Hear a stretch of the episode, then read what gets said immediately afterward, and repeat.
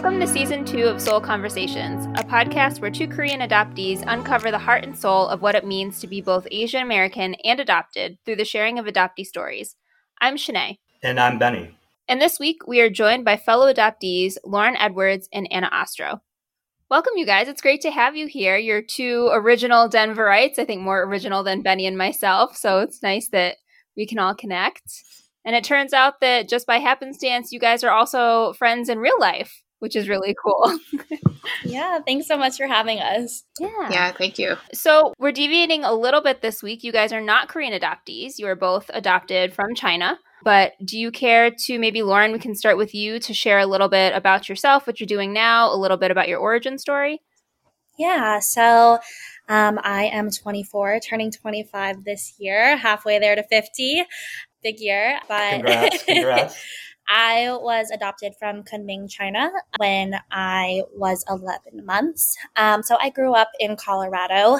That's what I consider to be my home currently, so I went to um, Indiana University in Bloomington, where I studied psychology, law and public policy, and counseling.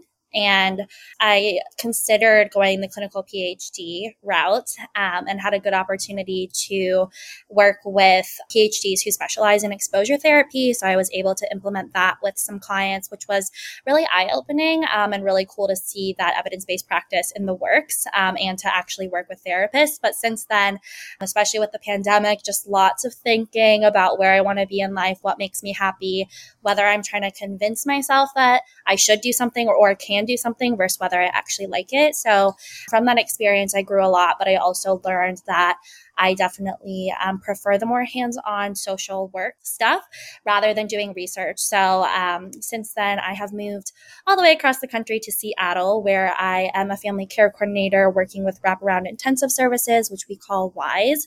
It's statewide. So it was actually really cool. Today, we had a statewide event where um, they actually played a song that I recorded. My team for training, we changed the lyrics to the song Part of Your World from The Little Mermaid because my party trick is that I do Disney singing impersonations. So that was really fun to hear. And we we made it about one of the ten um, principles. So we made it about strengths. So that was really awesome. And yeah, I think as a family care coordinator, I'm really excited to see how we can collaborate with community members for our clients and really help them become stable and active in their community. And then this year, I will be applying to, similar to Anna, Masters of Public Health programs, but also a dual degree in Masters of Social Work.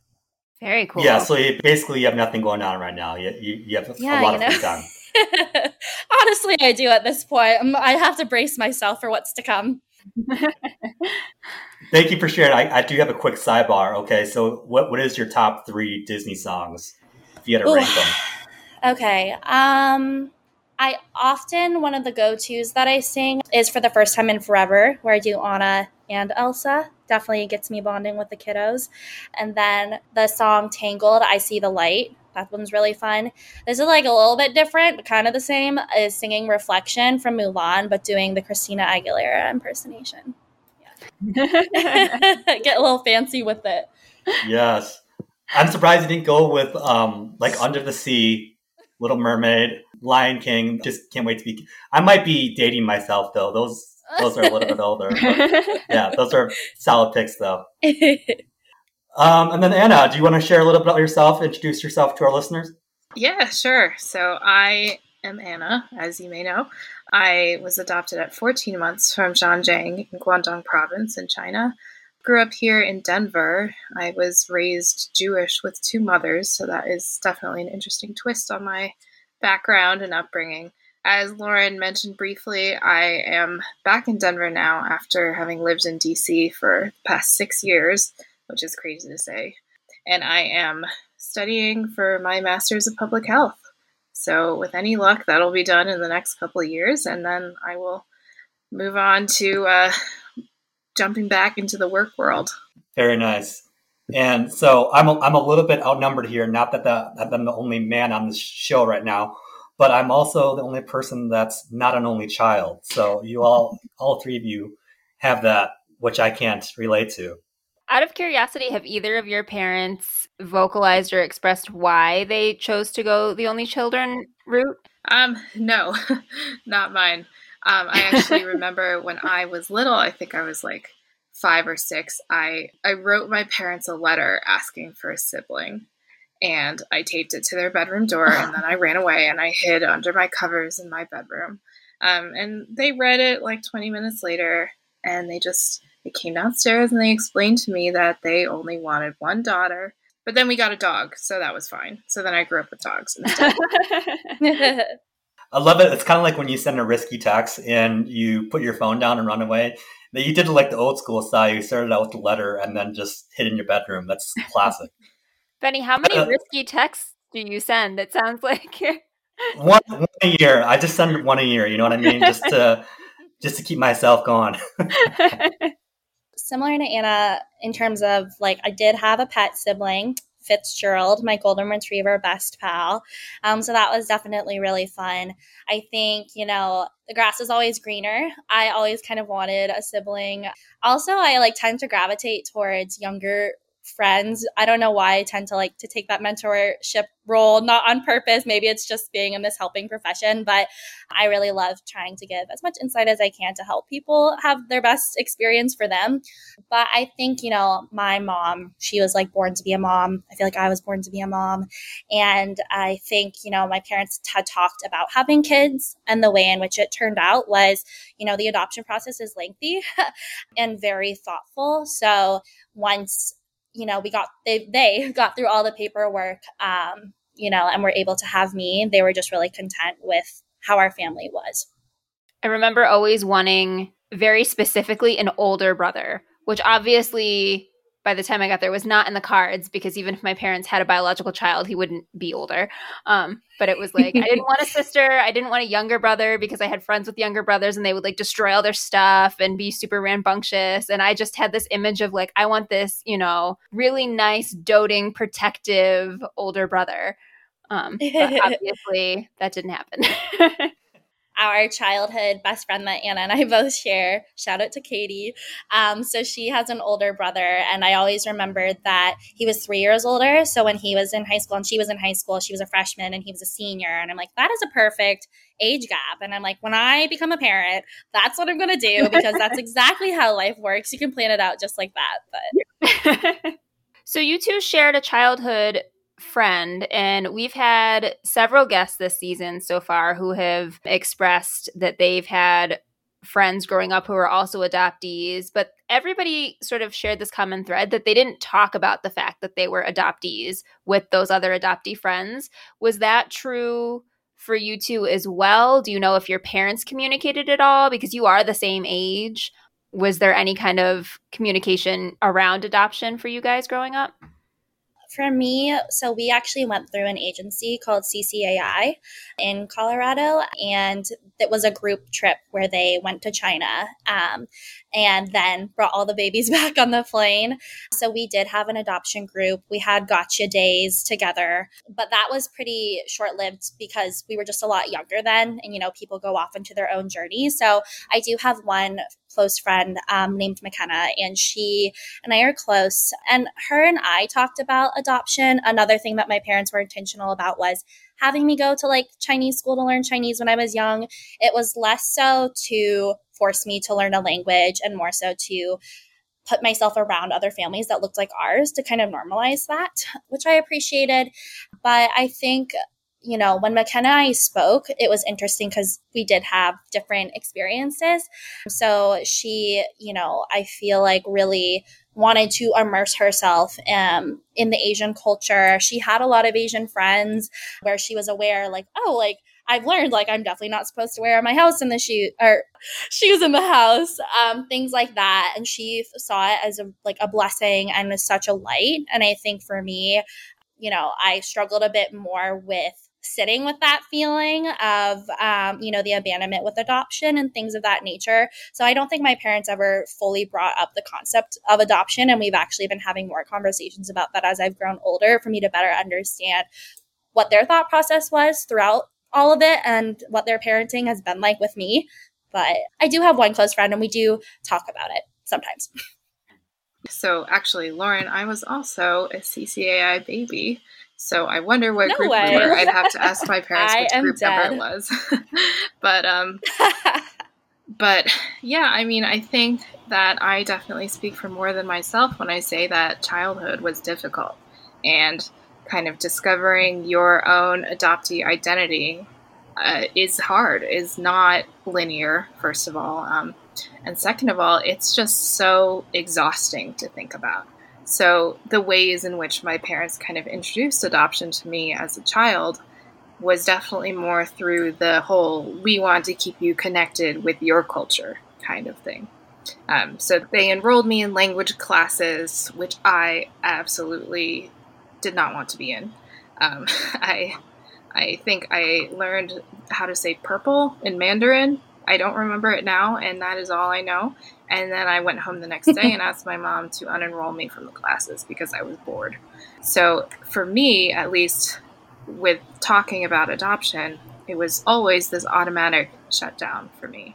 That I never really wanted to talk about it. I didn't want to unpack it. I didn't want anything to do with it. And these these kind of these cultural threads that were there through language classes or through um. I had this annual picnic where all of the adoptees and their families could get together, and um, there would be little cultural activities. There would be a calligraphy tent there was lion dancing, which always scared me as a kid. But um, there were all of these little things to try to keep the adoptees connected to their cultures, and I just never wanted anything to do with it. So, aside from that, I didn't really talk about adoption that much, and it's been quite the journey now at almost, you know, 25 years old, trying to figure out whether and how I can address this for myself, for other people, um, just figuring it out as I go. Speaking of culture, Anna, I know that you had said that you were raised Jewish, and I'm curious either how much you were immersed in Jewish spaces and if you were frequently immersed in Jewish spaces, how you felt in those spaces. I had watched um, the Asian Jewish film project Lunar on YouTube a while ago. I don't know if you had seen it, but it was just really interesting to hear kind of the perspectives of different Asian Americans and and being in the Jewish faith um, I'm curious what your experience was like. When my parents decided to adopt me, their um, their their one rule, well, not rule, I guess, condition was that I should be raised Jewish, um, and I I I love my Jewish identity. Um, I I think it's it was a fantastic decision on my parents' part to raise me Jewish. We started at a Reform synagogue and then slowly moved into our Reconstructionist synagogue, where there were a lot of interfaith families, which was nice because both of my parents are not Jewish, only one of them is. So it was nice to have kind of that balance of interfaith people. Our synagogue was very welcoming and also very white. So although they were welcoming towards our family and all of that, I was historically the only Asian kid to, you know, ever walk into Sunday school or have a bat mitzvah in the like within those doors, and um, it, it was interesting. I mean, I think outside of our insular synagogue community, there were a lot of questions that I was faced with, just in terms of, you know, I think the most offensive question that I got was like, "How can you be Jewish?" It was like this was something that just wasn't possible, um, and I, I got a lot of questions, especially when I when I moved to college too. I mean, they they didn't really stop. It was just kind of like this this idea of somebody being Asian and Jewish was just like unheard of or something like that. And sometimes I felt like this weird science experiment. And I was like, I'm just a person like you are, raised with the the same identity that you um, kind of echo and associate with and value. And um, so yeah, it was definitely interesting being raised Jewish, but um, I also wouldn't trade it for anything. You also put down in some notes and it that when you were a freshman in college, you completed a research project about Asian American adoptee identity, inspired by the documentary Somewhere in Between. You said this was the first time you publicly addressed your identity, and it terrified you, but it was an important first step. I'd love to hear from Lauren too, as well, but was your freshman year kind of the first time in your life where you started to i shouldn't say accept but more celebrate your identity and explore more of that part of your life yeah definitely when i got to college i thought that this was just a fabulous fresh start for me because all throughout middle school and high school You know, I, I was handed my my sociocultural identity. You know, I, I had to explain to people how it was possible to have two moms, how it was possible to be Jewish, how it was possible to have an Asian face and not have an Asian whatever they would they would term it Asian accent, but you know whatever that meant. Um, to, to sound like an American, how that was ever possible. Um, so when I got to college, I thought, cool, like nobody has to know about my familial situation, nobody has to know about my religion until I choose to tell them. Um, and that part was really important for me because when I learned that I could kind of tell people what I wanted and omit what I did not want them to hear, it was definitely pivotal for me because I was able to feel more comfortable with myself instead of instead of somebody coming up to me and saying like why don't you look like your two moms? Or you know just like why is your skin tone a little darker? Um, i didn't have to answer to any of that because my parents weren't there.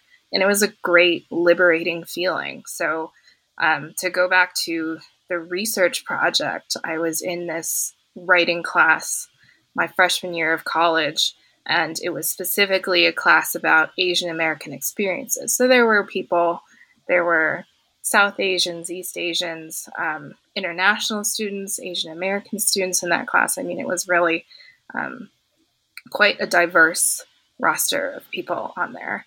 And it was great because everyone kind of picked their own research project at the end. Um, I don't remember what a lot of my classmates did, but I decided, well, why don't I talk about the struggles of Asian American identity?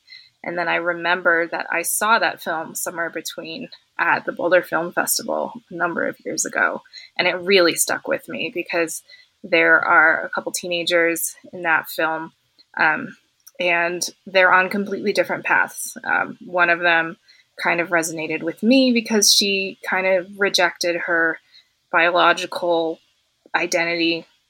I don't know about that part. Um, and then another one actually went on to find her birth parents. She went back to her birth country and actually found her birth parents and biological siblings. So that was obviously a complete polar opposite from my experience, but I decided to base my research project off that film and I kind of threw it out there all at once. And I was like, this is a great way for me to get this off my shoulders in kind of a cathartic way. Um, and it was. And then opening up that much actually really stressed me out. So I shut that box again for another five years. Um, and then here we are today. Honestly, it is it is very much touch and go with how much I I want to open up and how how much I share from day to day, really. I think all the listeners on this podcast can probably relate to the journey and how you talked everything isn't linear. Um, and uh, sometimes we feel the energy or the capacity to revisit that, and other times we we um, maybe shelve for a little bit. And Lauren, I feel like you had a similar experience too, as well, growing up in your neighborhood and where you are today in your journey. Yeah, so I can't really recall many instances where kids would point out that I don't look like my parents. You know, I would get remarks about, you know, do you even have I don't know, it's like irises, but I feel like a kindergartner wouldn't say that. But my eyes are so dark that they're like, oh my gosh, are your eyes just pupils? Or your face is really flat? You know, love that kind of bullying. But I guess in terms of you previously touching on when was it that you began to celebrate your identity? I honestly don't think I'm there yet. Um, I, you know, I did make a post among the rise in Asian hate crimes on my Instagram about how much of my life I've been able to kind of shield myself from pain due to inclusive environments that I've had and grown up in. You know, I live in a heteronormative family. I have my mom, I have my dad. They are Christian. I am Christian. I was baptized in the Methodist Church. And I I personally, you know, one thing that makes me think I might be going on a tangent here, but when Anna says, you know, oh, I was different or you're different, you know, everyone loves to be different if it's with your in your own agency to do so. But if someone is boxing you as other, you know, that's not a very good feeling. And um, you know, I've noticed about myself is that I do not like to be categorized at all. I don't like to be categorized as Asian, Christian, liberal, woman, part of the LGBTQ plus community, because I think with what comes with that is people automatically associate that with their conception of what that means. And there's so much more complexity to who people are. So I much rather get to know people based on mere conversation before I dive into like certain parts of my identity. And that's not because I'm ashamed about any parts of that, but, um, you know, I don't want to close doors before you open the the big first one, I guess. But when I went to college, you know, I didn't. There weren't that many Asian kids um, in my high school, and there was a good chunk of Asian kids at college as well, but many of them were international students. And I had a few friends, but I think what a lot of people have kind of faced, perhaps as adoptees, especially again during during the rise of Asian hate crimes, is where do I fit in? You know, and like Anna was saying earlier, running away from everything that's trying to immerse me in my culture. Is that my culture because I was taken from that? And I'm grateful to have the experience I have today, but that's not really where I fit in. So people would say, You're the most whitewashed Asian I've ever met. And I don't know if I'm supposed to take offense to that because, yeah, you're probably right. My parents are both white, and I've grown up in predominantly white spaces and people haven't really pointed out that I'm different. Um, so, you know, statements like that make me feel more uncomfortable. And again, that was only one instance with someone um, who was an international student from Singapore, or I sat down in the cafeteria. I went to Indiana University, really big school. This is how, you know, Lauren tries to make friends. She sits at a big dining hall table and says, like, hi, how are you? And she's like, well, what are you studying? And I'm like, oh, I'm studying my religion and psychology. Um, you know, text. It's for this class called Original Sin. And she's like, oh, only like white people study that. And I'm like, huh, okay. So, you know, I guess I just haven't really had a lot of exposure to meeting more adoptees, meeting more Asian Americans. And honestly, one thing I was really excited for moving to Seattle or the West Coast in general was that maybe I would just see more people that looked like me because, you know, I think one thing that I've struggled with is it's not only not seeing Asian people in general, but um, you know, a lot of the times people talk about, oh, you look like your mom, you have your mom's eyes and your dad's nose, and I think that has been challenging for me because it would I would be so grateful just to see anyone that remotely looks like me, and I just haven't so far, and I guess that's really awesome that you know you're in the United States feeling like you're looking really unique, but um, it, it does kind of feel lonely, especially in a time where um, you're kind of outcast. I feel like I should have done more research before I asked this, so uh, dock me if you will. But do you feel like the Chinese adoptee community is prevalent in the United States or where you currently are, where you grew up? Or do you feel like there's more to be desired in that space? Well, I don't know about you, Lauren, but I don't know if I can answer that because I don't think I was really introduced to the adoptee community. Just to go back on one of the earlier themes mentioned, I think at least definitely for me, and I know for other adoptees as well, there is a huge difference between acceptance and celebration of your identity. Um, and I think that I, I, I'm like, I don't even know. I'm maybe halfway through acceptance and nowhere near celebration. Um, but then again, if you asked me a month ago or, you know, in March, I would say that I'm not even halfway towards acceptance. So I think that maybe if I if I did have a stronger adoptee community around here, that would kind of lend itself towards more acceptance of being adopted, being a Chinese American adoptee. But again, I don't think I had much exposure, if any, to that community. My family stopped going to those annual CCAI reunion picnics when I was pretty young. And then aside from that, we didn't really do anything to to keep me kind of tethered to that adoptee community and sense of adoptee acceptance. So, so yeah, I, I don't know. I'm not sure if I can answer that as well. So, I think the biggest thing were those communal gotcha days with some of the other adoptees from CCAI, but again, that kind of withered away. I don't know if that's just growing up or part of, you know, life's journey. I don't think it was intentional.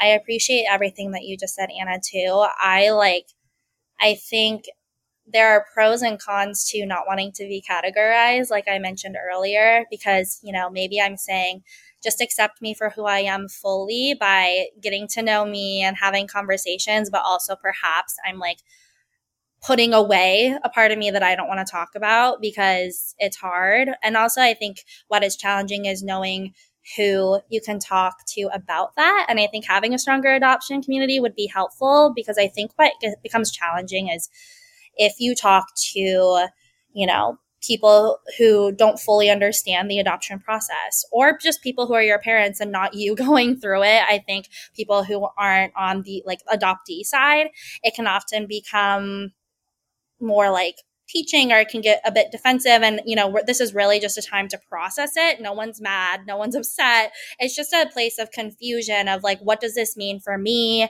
How does this play a role in my identity? And i think you know one thing i do think about in parts of my identity is, you know, as a future potential therapist, I think about will my clients take issue with the fact I'm Asian? Will they take issue with the fact I'm Chinese? Will they take issue with the fact I'm adopted? And honestly, I think about that when it comes to future partners too. I think race can sometimes play a role and you know hopefully in a world that is progressing in certain ways you would hope that that you know interracial couples are more accepted but i do think some traditional families don't respect adoption either, which I think can be challenging when there are external forces kind of invalidating your entire experience, which you mm-hmm. didn't have control over. I'm curious because you, I believe, are the first adoptees that we've had on the podcast who are not Korean adoptees, which is awesome. And I, I guess maybe you don't have a community that you really connected with or a Chinese adoptee community in person, but there is such a prevalent, it seems like, adoptee community on social media. And I am curious how you feel navigating those spaces. Like, do you feel like there's a separation between you guys and Korean adoptees because, like, the circumstances in which our adoptions happened were slightly different? Like, China has had the one child policy, and Korea was a little bit different. Um, or if that's something that you even think about or not. I think I'm relatively new to the world of discovering and connecting with other Asian American adoptees on social media. Um, and I really think that the tragic events in March kind of catalyzed my foray into the world of social media. Like Lauren, I did do an Instagram post just kind of throwing all of my angst and anger out there. It was just a picture of my face, and then I spewed all of my emotions in the caption and then shut my phone off for the next day. So uh, I I don't have much experience in terms of connecting with adoptees, uh, whether you know Korean, Chinese, American. I I really I don't know. I'm pretty new to this. Yeah, honestly, same. I, don't think that there's necessarily a disconnect um, between me being able to connect with like Korean adoptees versus Chinese adoptees. I know that we all have our own individualized experiences. I think it's just been not knowing, you know, not really knowing where to begin. And it, you know, it sounds easy, but it is kind of a scary step because if you have been able to, whether you want to say like avoid or refocus on other aspects of who you are in your life for so long and you've made it this far, you know, when is a good time to kind of reintroduce something quote unquote new into your life to better understand yourself. You know, it's kind of one of those things where like there's never really a good time. And I'm definitely really open to it. And I do really want to better understand others' stories and get to know them on a deeper level. But I, yeah, I think it's just like where to begin. Yeah, I can relate to that. I think there's plenty of guests that just feel farther down in progression on their exploration of their heritage and I feel mostly like you, Lauren and Anna, where my exploration is very adolescent in nature. But it does feel at sometimes insurmountable because you don't know where to start. And it feels like once you open that door, you just feel like you have to go all in. And the floodgates are going to open, and it's like, what what's going to happen then? What am I going to find out? And it's kind of it's kind of scary and exciting at the same time. But I, I do I can feel the same sense of you know me just trying to figure out just how to navigate in this world, period, regardless of my heritage as being a Korean American or a Korean adoptee, much less trying to go down that route where I just feel like, ooh, is it is it too late? But uh, I definitely can feel for everyone who's listening that it's never a bad thing to feel that way or feel like you need to table it. I think it's all where everyone feels comfortable with. And I think that's where we are right now. Yeah, just to go off of that, Benny, um, I I think this this was months ago, but um, I am big into personal journaling and writing, and um, I do a lot of little notes here and there. I mean, I have have so many random notebooks filled with all these different musings and whatever is going on in my brain at that time. But there was one day where I just sat down and I just wrote down like five pages worth of just frustrations that I had, little anecdotes that had come up throughout my life about, you know, the the why are you different from your parents? Why don't you look like we do? Why don't you have blue eyes? All of this frustration and angst and anger just piled up and I wrote this into a really messy Word document and then I edited it and then I I sent it to my parents and my partner and that was it. I was like, "Here, read this. Understand what chaos is going on in my brain." Um, and then from there I was like, I don't even know where to go from here because that was pretty much like, you know, 24 years of frustration in one document. And I didn't have much else to say at that point. and I think really it just kind of comes and goes like that for me. And i'm sure it does for others too. But um, benny like you were saying there's just really no top or bottom to this. It's sometimes just this huge jumbled string of yarn and it's it's hard to navigate definitely so after i wrote that i i felt so exhausted for like a week that i just kind of had to had to recover from from pouring that all out and um, that's basically where I've left off. I can relate to that definitely. I feel like in my blogging and and kind of a similar thing except instead of sending it to to family and my parents, which I probably should have instead of just like publicly putting it on the internet.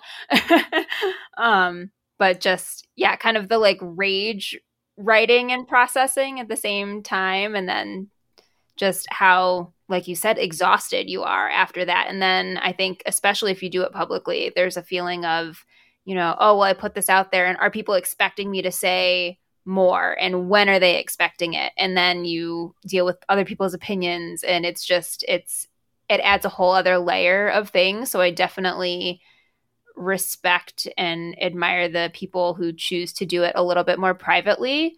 Not that I think I like consciously chose to do it publicly, but but I mm-hmm. think, yeah, it's definitely nice to have your own space and to feel like you can go at your own pace and and not have any external pressure added. Yes, for sure. And I had a really good conversation with my therapist over the last couple sessions. One of the things that she brought up was just un- trying to understand if there was an end goal to my discovery. And I don't think she was trying to force me into there should be one but uh, it made me think and under and, and really process you know who is benny now and where do i want this person to be in the future? And how big is this transnational adoptee part going to be in that? I'm just curious to know from both you do you feel like you have an end goal in mind or this is like this is what i want to be for the future? Or is that kind of something that you're exploring along the way well, I'm a big planner. uh, one of the, my family will laugh if they listen. Um, one of my speeches I gave to like a few hundred IU prospective students was, it starts off with, I live in a family of planners. so I, I do have a parenting document for my future kids that I started in 2016. So whenever they give me sass, I'm to be like, listen, I wrote this document in 2016. They're to be like, mom, you are so weird. And I'll be like, you know it.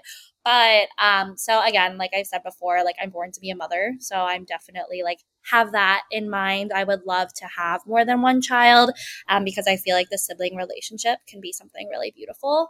And I like to have a life partner. Um, and, you know, I think for my end goal, I just want to kind of use this time in between. You know, this is my first time living alone um, out in a new city where I don't know that many people to really reflect on who I am and who I'm aspiring to be and what I am okay with and what I'm not okay with, um, whether that means my transracial identity or things like that. I really want to do the work on my own, but also would love to have like my partner be supportive in that ways. And I think that also potentially joining these adoptive groups that you guys have mentioned before. Like, I think at the end of the day, everyone just wants acceptance and to be heard. And I think the reason, maybe like Anna said, and probably me too, is like we're always teetering in that phase of acceptance because maybe we haven't fully felt it, you know, externally. And as much as we want to have that internal drive, you know, it, we all know that you know social media likes whatever it may be external validation can definitely amp you up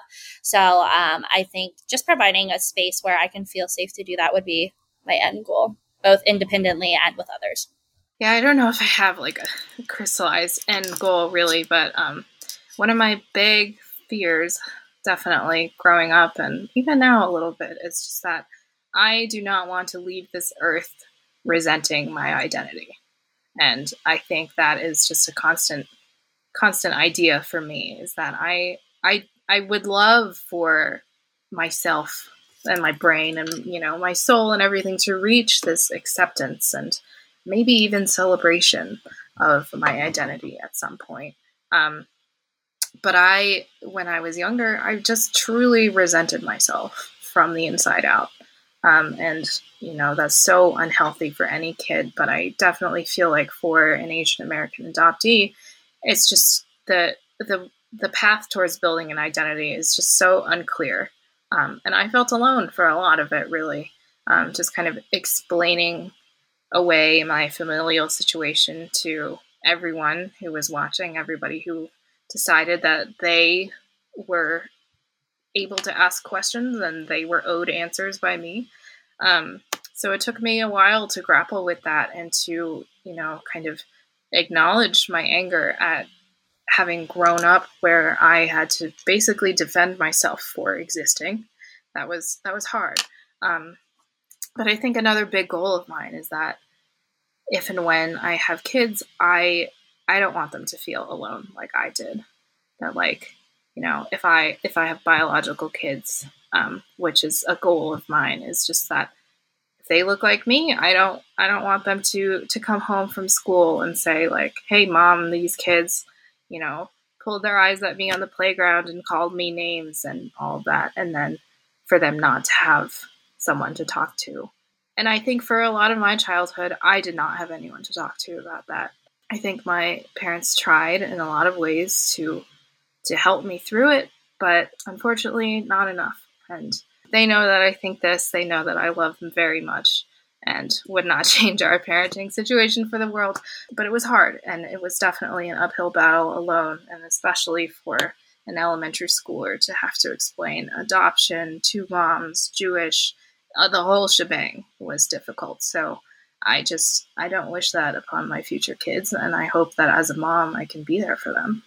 I just want to jump in here, Anna. I like really appreciate your vulnerability and sharing all of that. And I can only, you know, that wasn't my experience where I constantly felt like I needed to defend myself to others. But I think I had a really big challenge growing up, especially in the middle school time. You know, it's always rough um, during that age as you're going through puberty and figuring out who you are and, you know, cliques start to form. But, you know, one fear that I had was that one, I was going to be abandoned, which has lived with me a long time, which makes a lot of sense as an adoptee. And two, that everything was my fault. Um, you know, when you don't have certainty, it's very often like normal for you to assume the worst. Um, you know, I haven't sought out my birth mother. To me, it's just like a foreign concept. I have no idea like how I would even do that. Um, and I haven't really thought a lot about it in depth, but you know, I used to think everything was my fault. I would take blame for a lot of things, which, you know, wasn't very healthy throughout a lot of relationships that I've had. But I guess, you know, I can relate to you in the sense of feeling really alone and feeling like things were my fault and fearing abandonment. But my two cents I just wanted to share with everybody listening to is, you know, it took me 24 years to kind of co- overcome that fear of abandonment. And what I've learned is you know, I personally never wanted to abandon anyone else in my life ever because I know that feeling. And, you know, I think in terms of taking blame um, and putting too much blame on yourself is sometimes, you know, God moves people and things for you. And some people push you away, and that's not necessarily you abandoning them. Once you know that you've truly done all that you can to be fully authentically yourself and the best friend, partner, child that you can be. And hopefully, you know, for both of us, um, like mothers, I feel like just knowing that that's enough. And I think this whole end goal thing is always a little tricky for me because there are all these quotes about don't live for tomorrow, you know, happiness isn't a destination. Um, because there's not going to be ever going to be that moment where you're like, aha, I am fully accepted my identity as an adoptee, or aha, I am now truly happy. So I think, you know, the end goal is like every single day just making it through and doing the very best that I can given the tools that I have and the environment that I'm in. Well said. Yeah. So the more I hear your stories, I think there is some crossover between Korean adoptees and Chinese adoptees that are uh, transnational and transracial for sure. Like I, I, I think the duality of what part of you you can relate to, and sometimes that is both or none the fear of abandonment, the overcompensating, I, I, definitely feel too that's a big thing for the, for the Korean culture. And it's interesting to see the similarities. We appreciate you both coming on and sharing your experiences and being very vulnerable because I feel it's good to hear other people that are going through the same things, but also doing a great job of keeping it all together, still trying to learn and have good goals in mind. It doesn't need to go on the podcast if you don't have any thoughts on it, but just because I had seen I think maybe it was Patrick that posted about at the end of May, China announcing their three child policy. And it seemed like the language really didn't include, well, not that it seemed like it didn't include any adoptee voices or perspectives. And I was just curious if you had heard that they had announced a three child policy, if you had any feelings about it. If not, that's totally fine. I just was curious. I honestly, I honestly, I, I, did not it. hear about that. Yeah, okay. I think I heard about it very much in passing. So. Thank you for educating me. yeah. I mean, my thoughts on it, and you touched on this a little bit earlier, Shanae, is the one child policy thing. I think that is what.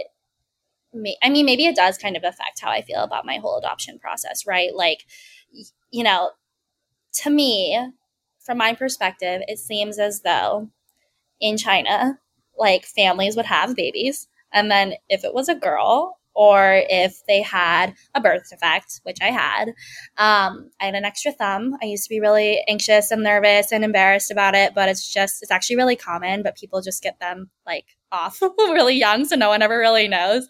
And people would in China were like, "Ooh, lucky baby." So apparently, I was lucky, and I am. I've lived a very blessed life, and I do feel lucky. But you know, to me, back to the main point with the one child policy, it felt more personal to be not wanted because of the one child policy.